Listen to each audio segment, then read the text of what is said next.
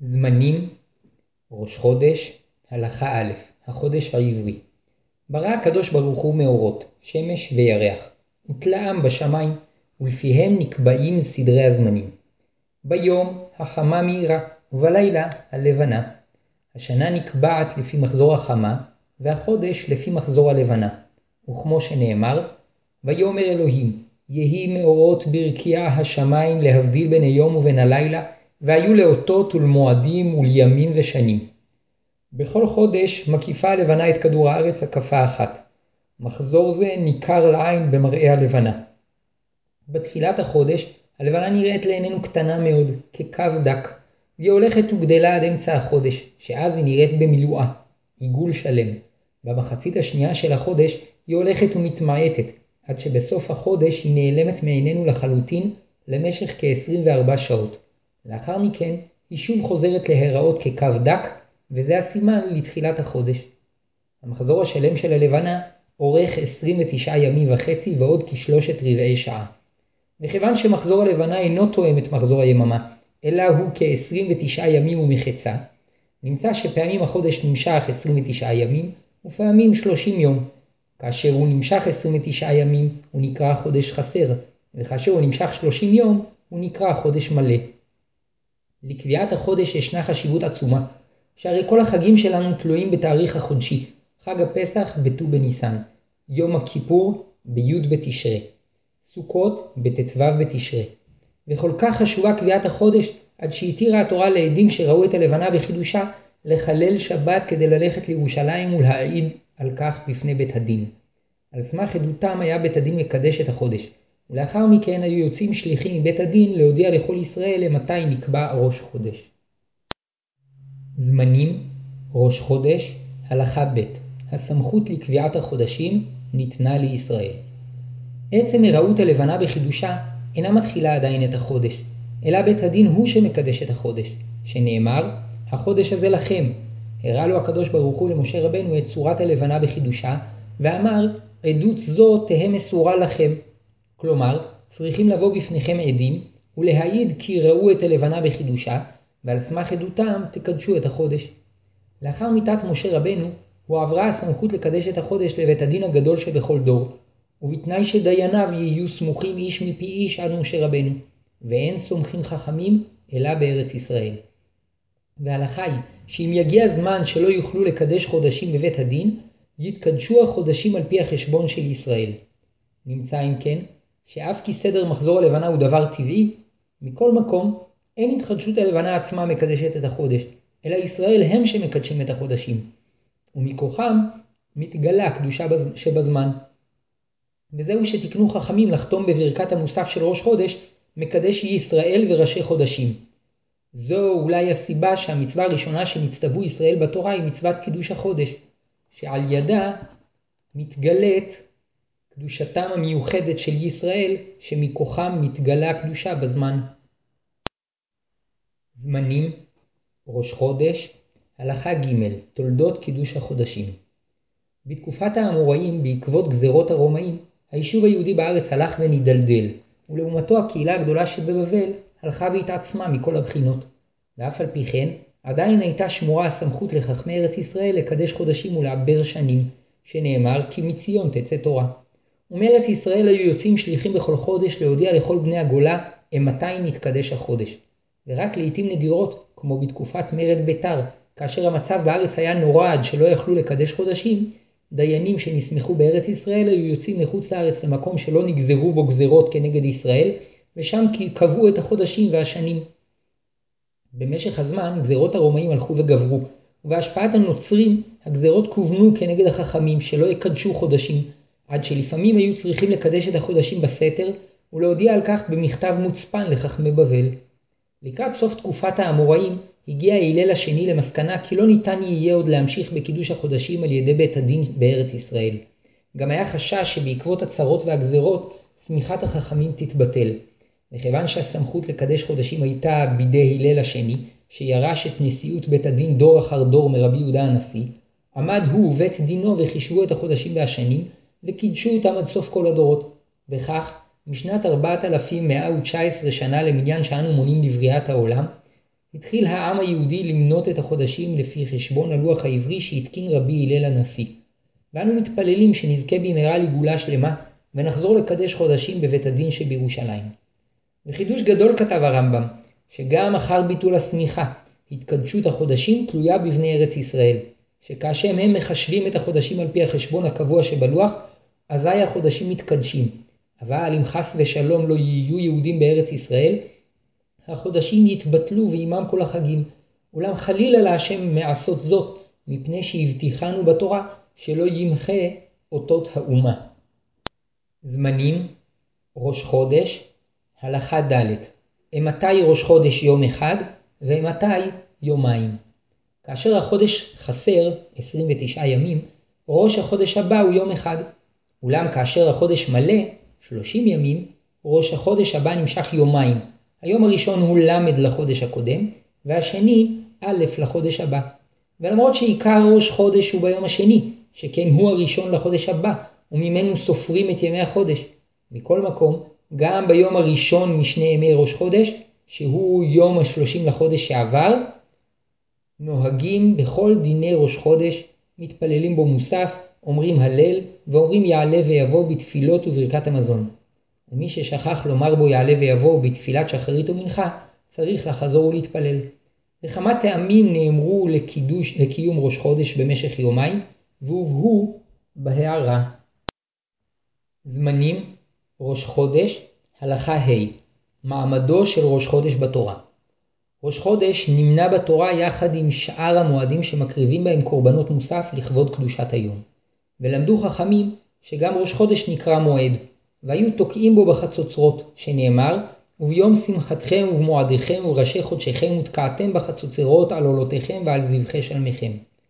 ומפני קדושתו של ראש חודש, היו רגילים להקביל בו את פני הרב, כפי שנוהגים בשבת, לומר לרב שבת שלום, וכן היו נוהגים לערוך בו סעודות. ביטוי מופלא נאמר בתורה על השעיר שהקריבו בראש חודש, שהוא לחטאת להשם. ויסוד העניין מבואר בתלמוד, שבתחילה ברא הקדוש ברוך הוא שני מאורות גדולים, השמש והירח, אלא שבאה הלבנה וטענה לפני ריבונו של עולם, איך אפשר ששני מלכים ישמשו בכתר אחד? וכוונתה היה שיקטין השם את השמש כדי שתמלוך היא לבדה. אולם אמר הקדוש ברוך הוא ללבנה, לכי ומעטי את עצמך.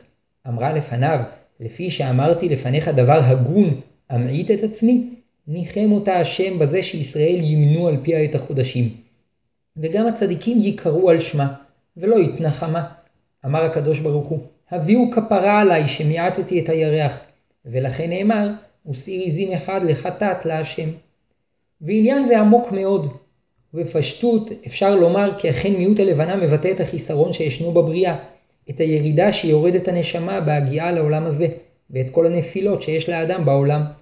וכל הירידות והחסרונות הללו הם לצורך עלייה, שמתוך ההתמודדות עם הקשיים נזכה להגיע לבסוף למדרגה גבוהה יותר. וכדברי רבי אבאו, מקום שבעלי תשובה עומדים, צדיקים גמורים אינם עומדים. אולם בינתיים יש חטאים שגורמים צער, צער רב בעולם, וכדי להפיג את הכאב ולתקן את החיסרון, ציווה הקדוש ברוך הוא שנקריב את השעיר לחטאת. וזה עניינו של ראש חודש, להראות איך מתוך התמעטות הלבנה שנגרמה בעטיו של החטא והקטרוג, צומחת התחלה חדשה. ולכן ראש חודש הוא זמן טוב להתחלות חדשות ותשובה, ויש בו שמחה עמוקה. אולם עד שהעולם ייגאל מכל חסרונותיו, עדיין שמחת ראש חודש נסתרת כמעה, ואינה מתגלה בשלמות. זמנים ראש חודש הלכה ו' שמחה וסעודת ראש חודש ואיסור תענית וצער. ראש חודש הוא בכלל הימים הטובים שראוי לשמוח בהם, אולם אין מצווה מפורשת לשמוח בו בסעודה ומשתה. לפיכך מצווה להרבות בסעודת ראש חודש, אבל אין בכך חובה. ומכל מקום אסור להצטער בראש חודש, ולכן אסור להתענות בו. וכל הנמנע מלאכול אפילו שעה אחת לשם תענית, עובר באיסור. אבל אם באקראי לא יזדמן לו לאכול כמה שעות, אין בזה חשש איסור. ומצד הדין, אפילו אם אכל פירות בלבד, כבר אינו נחשב מתענה, ואין בידו איסור, אלא שלא קיים את המצווה להרבות בסעודת ראש חודש. ועיקר המצווה להוסיף לכבוד ראש חודש דבר מאכל מיוחד על מה שרגיל בכל יום. וגם כאשר ראש חודש חל בשבת, מצווה להוסיף מאכל מיוחד לכבוד ראש חודש. ואף שאין חובה לערוך את סעודת ראש חודש על פת, מכל מקום מצווה לאכול פת בסעודת ראש חודש. טוב לערוך את השולחן לכבוד סעודת ראש חודש בדרך כבוד, ויש מהדרין לאכול בשר ולשתות יין בסעודת ראש חודש. כאשר ראש חודש שני ימים, מצווה להרבות בסעודה בשני הימים. עיקר המצווה ביום, אולם גם בלילה יש אומרים שמצווה להרבות בסעודה לכבוד ראש חודש. אסור לעשות בראש חודש דבר שמעורר צער, לפיכך אין מספידים את המת בראש חודש, ואם המת תלמיד חכם, מספידים אותו בפניו. וכן נוהגים שלא ללכת לבית הקברות בראש חודש, ואם חל יום השנה או השלושים בראש חודש, יקדימו ללכת בערב ראש חודש. כשאינם יכולים ללכת בערב ראש חודש, ילכו לאחר ראש חודש. לקברי צדיקים מותר ללכת בראש חודש, כי אין בזה צער. חתן וכלה שנוהגים להתענות ביום חופתם, כמנהג אשכנזים וחלק מספרדים, אם חל יום חופתם בראש חודש, אל יטענו. זמנים ראש חודש הלכה ז' מנהג נשים בהימנעות ממלאכה בראש חודש. מותר לעשות מלאכה בראש חודש. ואומנם מתחילה היה ראוי שלא לעשות מלאכה בראש חודש, כדין חול המועד, שכן הכלל הוא שככל שהיום קדוש יותר, כך הוא מיועד יותר לעניינים שבקדושה, ויש לצמצם בו את העיסוק במלאכה. לכן שבת שהיא המקודשת ביותר, כל מלאכה אסורה בה. דרגה למטה משבת, יום טוב, שכל המלאכות אסורות בו, חוץ ממלאכת אוכל נפש שמותרת. דרגה למטה מזה, חול המועד, שנאסרו בו חלק מהמלאכות.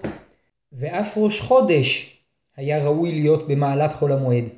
אלא מפני שחטאו 12 שבטי ישראל בחטא העגל, איבדו ישראל כנגד זה את מעלת 12 ראשי החודשים של השנה. אבל אנשים שלא חטאו בחטא העגל, ולא הסכימו לתת את נזמיהם לעשייתו, נתן להן הקדוש ברוך הוא את שכרן בעולם הזה, שהן משמרות ראשי חודשים יותר מן האנשים. ונתן להן שכר לעולם הבא, שהן עתידות לחדש את נעוריהן כמו הלבנה שמתחדשת, שנאמר, המשביע בטוב עדייך, תתחדש כאן נשר נעורייכי. נמצא אם כן, שהנשים קולטות יותר את קדושת ראש חודש, ולכן נהגו הנשים, נהגו הנשים שלא לעשות מלאכה בראש חודש. ואומנם בזמן שהיו מקריבים את קורבן המוסף במקדש, היו גם גברים שנהגו להימנע מעשיית מלאכות גדולות בראש חודש, אלא שאין למנהגם תוקף, מפני שחטאו בחטא העגל, אבל נשים שלא חטאו, שייכות יותר לקדושת ראש חודש, ויש תוקף למנהגן.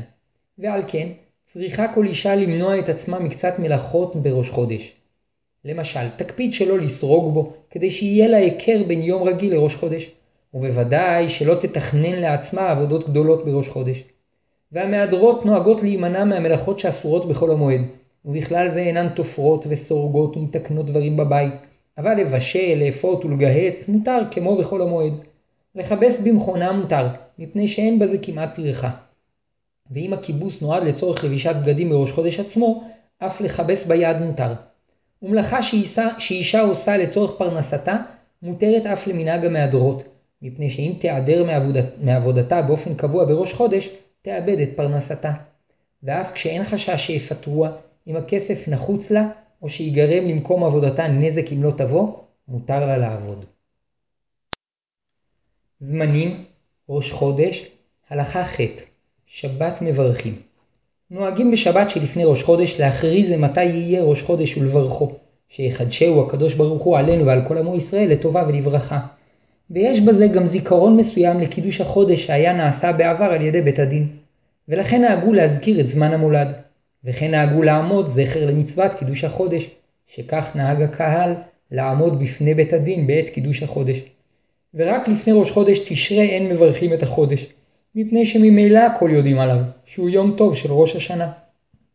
ומכריזים על החודש בשבת, מפני שאז כל הקהל נמצא בבית הכנסת.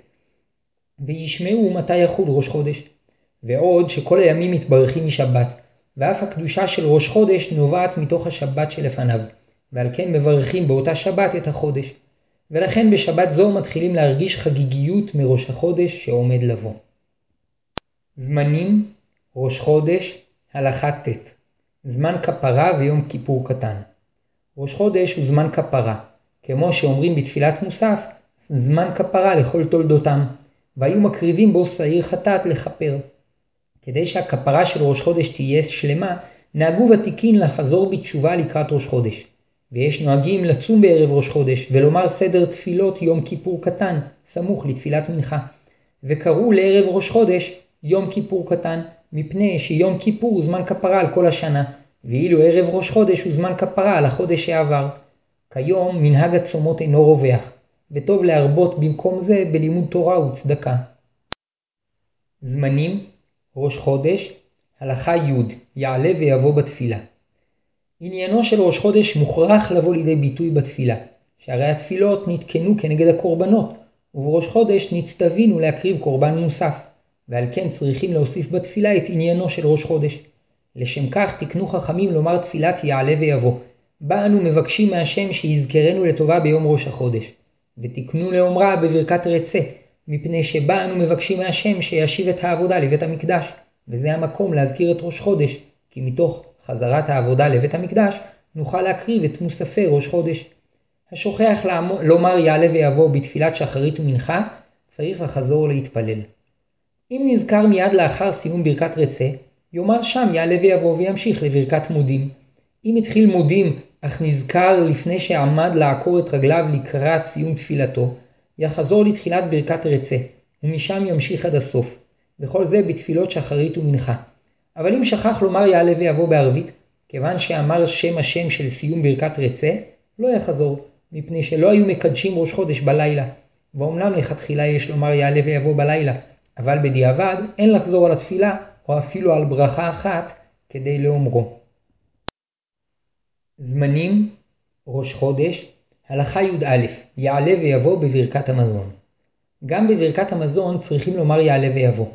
ואף שאין חובה לאכול סעודה בראש חודש, מכל מקום, מפני חשיבות היום שמקריבים בו קורבן נוסף, צריכים להזכיר ראש חודש בברכת המזון. ואומרים יעלה ויבוא בברכת רחם, מפני שברכת רחם היא תפילה ותחנונים, וכן יעלה ויבוא. ואם שכח לומר יעלה ויבוא בברכת המזון, אינו חוזר, מפני שרק ביום שיש חובה לאכול סעודה על לחם, כמו שבת ויום טוב, אם לא הזכיר את קדושת היום בברכת המזון, חוזר.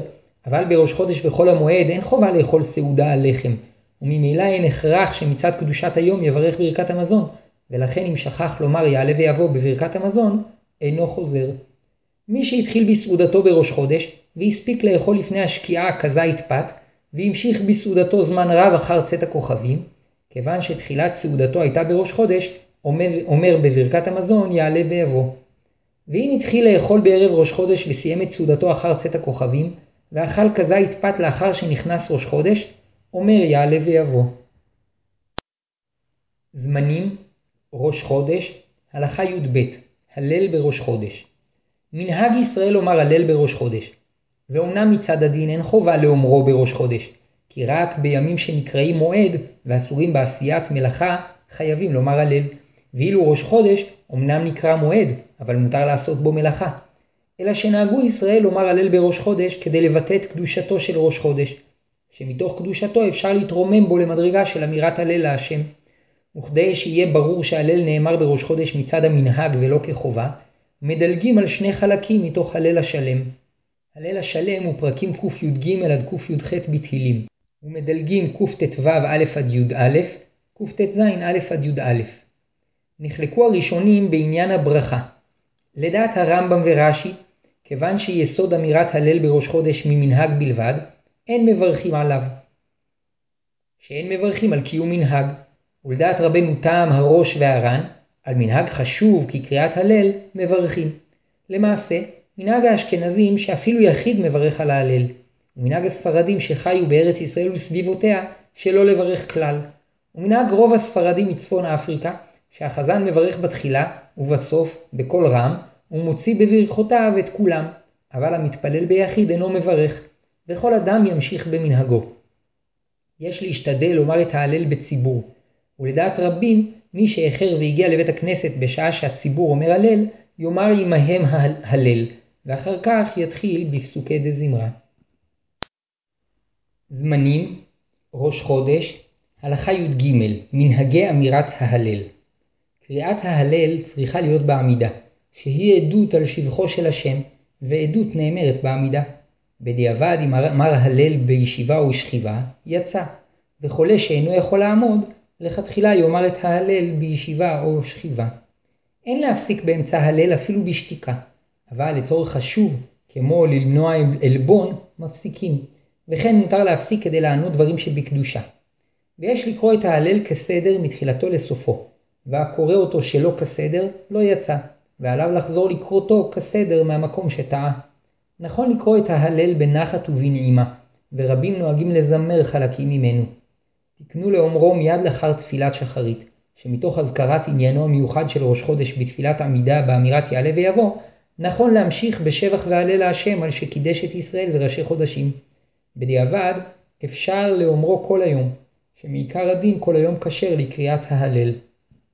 ישנם מנהגים שונים בסדר אמירת ההלל, איזה פסוקים כופלים, ואיזה פסוקים אומר החזן ואחריו הקהל, וכל המנהגים טובים, וכל מקום ימשיך כמנהגו. נוהגים שהחזן אומר בקול רם ארבעה פסוקים. הודו להשם כי טוב כי לעולם חסדו, יאמר נא ישראל כי לעולם חסדו, יאמרו נא בית אהרון כי לעולם חסדו, יאמרו נא יראה השם כי לעולם חסדו. למנהג אשכנזי אם הקהל עונה אחר החזן ארבע פעמים, הודו להשם כי טוב כי לעולם חסדו.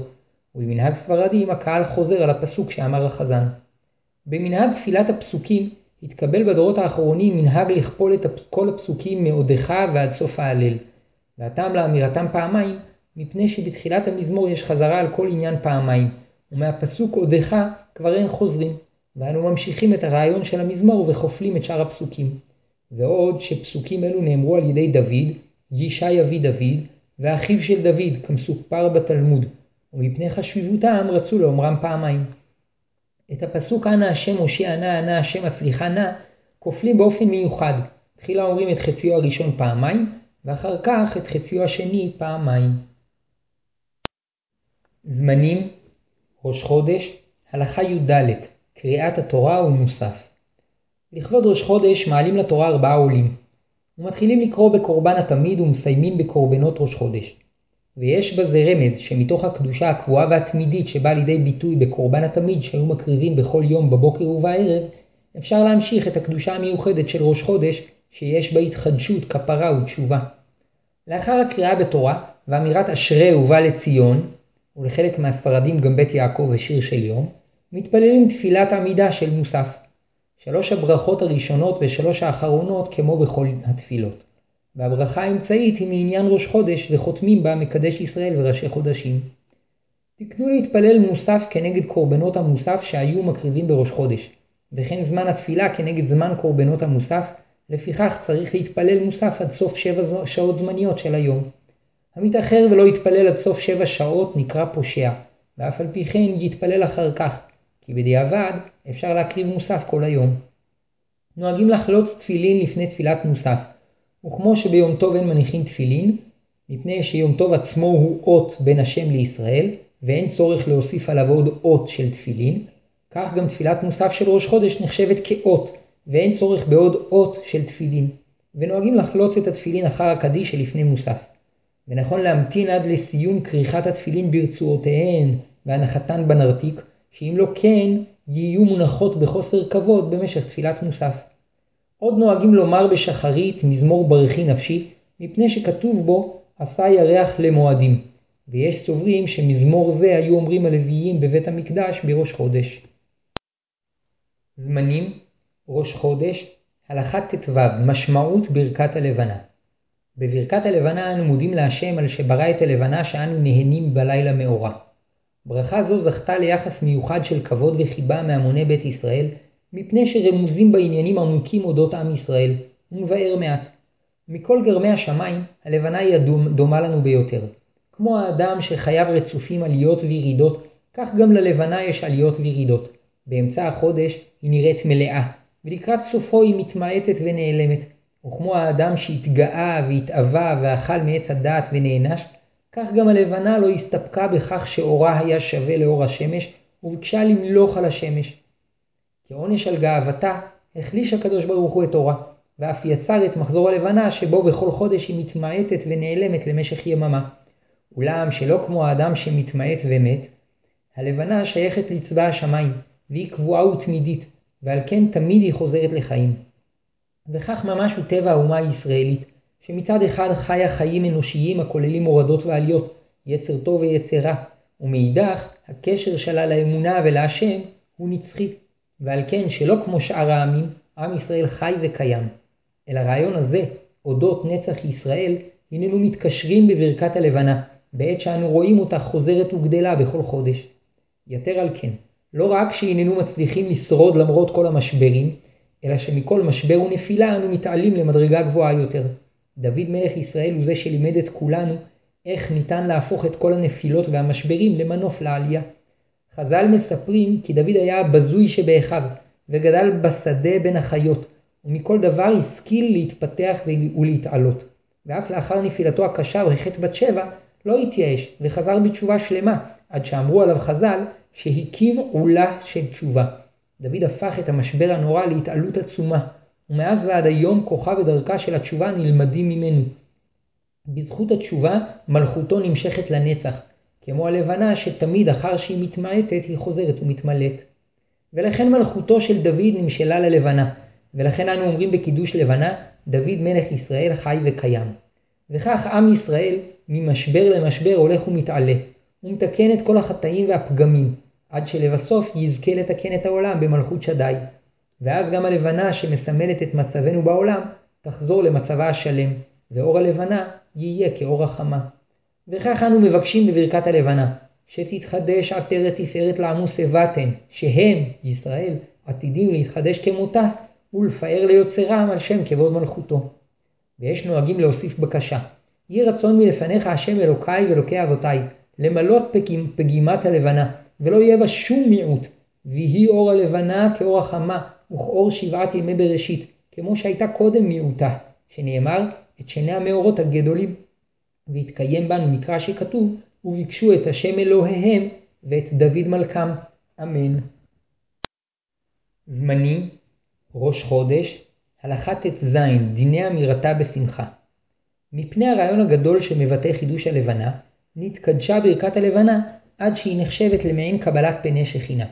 וזהו שאמר תנא דבר רבי ישמעאל על ברכת הלבנה, אלמלא לא זכו ישראל אלא להקביל פני אביהם שבשמיים פעם אחת בחודש, בברכת הלבנה, דיים. ומאחר שכן, אמר אביה שיש לכבד את ברכת הלבנה ולאומרה בעמידה. מי שקשה לו לעמוד יישען על מקלו או על חברו ויברך, ואם גם להישען קשה לו, יברך בישיבה. נהגו לכבד את הברכה ולאומרה במניין, וכשאין מניין, טוב לאומרה בשלושה, אולם מצד הדין אפשר לאומרה גם ביחיד. כאשר יש חשש שאם ימתין ליום שיוכל לברך במניין, ישכח בסופו של דבר לברך, עדיף שיברך ביחיד. נוהגים לצאת מחוץ לבית כדי לאומרה תחת כיפת השמיים, שהרי למדנו שיש בברכת הלבנה מעין קבלת פני שכינה, וכשם שיוצאים לקבל את פני המלך, כך יש לצאת לקראת ברכת הלבנה. אבל חולה, או מי שחושש שיתקרר אם יצא מהבית, יכול לראות את הלבנה דרך החלון ולברך. כדי לכבד את הברכה שיש בה קבלת פני שכינה, נוהגים לאומרה במוצאי שבת, שאז שמחים ולבושים בבגדים נעים. אולם כשיש חשש שמא על ידי ההמתנה למוצאי שבת יפסידו את הברכה, עדיף לברך ביום חול. בליל שבת נוהגים שלא לברך את ברכת הלבנה, כדי שלא לערב את שמחת השבת בשמחת ברכת הלבנה. אולם כאשר יש חשש שאם לא יברכו בליל שבת יפסידו את הברכה, יש לברך בליל שבת. כפי שלמדנו, הלבנה רומזת לכנסת ישראל, וכנסת ישראל נחשבת כחלה לפני הקדוש ברוך הוא. ובכל חודש כנסת ישראל מתחדשת ומטהרת כחלה לפני בעלה. ועל ידי כך מתווספת דבקות בין כנסת ישראל לקדוש ברוך הוא. וכשהעולם יתוקן מכל חסרונותיו, יתגלה לעיני כל הקשר שבין ישראל לקדוש ברוך הוא, וכמו שנאמר, ומשוש חתן על כלה, יסיס עלייך אלוהיך. ולכן נוהגים לרקוד ולשיר אחר קידוש הלבנה. כרמז, כרמז לזה, נוהגים גם להתרומם מעט בעת שאומרים כשם שאני רוקד. וכיוון שצריכים לאומרה בשמחה, נהגו שלא לאומרה לפני תשעה באב, מפני האבל על החורבן, ולא לפני יום הכיפורים, מפני המתח מיום הדין המתקרב. במוצאי יום כיפור, למרות שעדיין לא אכלו, נוהגים לאומרה, כי בעת סיום הצום שמחים, על שזכו לעמוד לפניו בתשובה. אבל במוצאי תשעה באב נכון לדחות את קידוש הלבנה ללילה אחר, או לאחר שישתו ויאכלו ויצאו מאבלותם. אמנם אם יקשה להשיג מניין לאחר מכן, יכולים לקדש את הלבנה מיד לאחר סיום הצום. וכן מי שיושב שבעה כיוון שהוא בצער, אם יוכל לדחות את הברכה, יאמר אותה אחר שיקום מהשבעה ואפילו ביחיד. ואם לא יוכל לדחותה, כי ימי השבעה יסתיימו אחר סוף זמנה, יאמר אותה כשהוא אבל. זמנים ראש חודש, הלכה י"ז, ראיית הלבנה. מברכים על הלבנה בלילה, מפני שאז אורה נראה היטב ונהנים ממנו, אבל אם יראו את הלבנה בין השמשות, אין מברכים עליה, מפני שעדיין אור השמש מאיר, ואין נהנים באותה שעה מאור הלבנה. לפני הברכה מסתכלים מעט בלבנה כדי ליהנות מאורה, אבל בעת הברכה אין נוהגים להסתכל בלבנה. ואם ברך על הלבנה בשעה שהיא מכוסה בעננים, לא יצא, מפני שאינו יכול ליהנות מאורה. אבל אם היא מכוסה בענן קל בלבד, כך שאפשר לראות לאורה את מה שבדרך כלל רואים לאור הלבנה, יכול לברך עליה.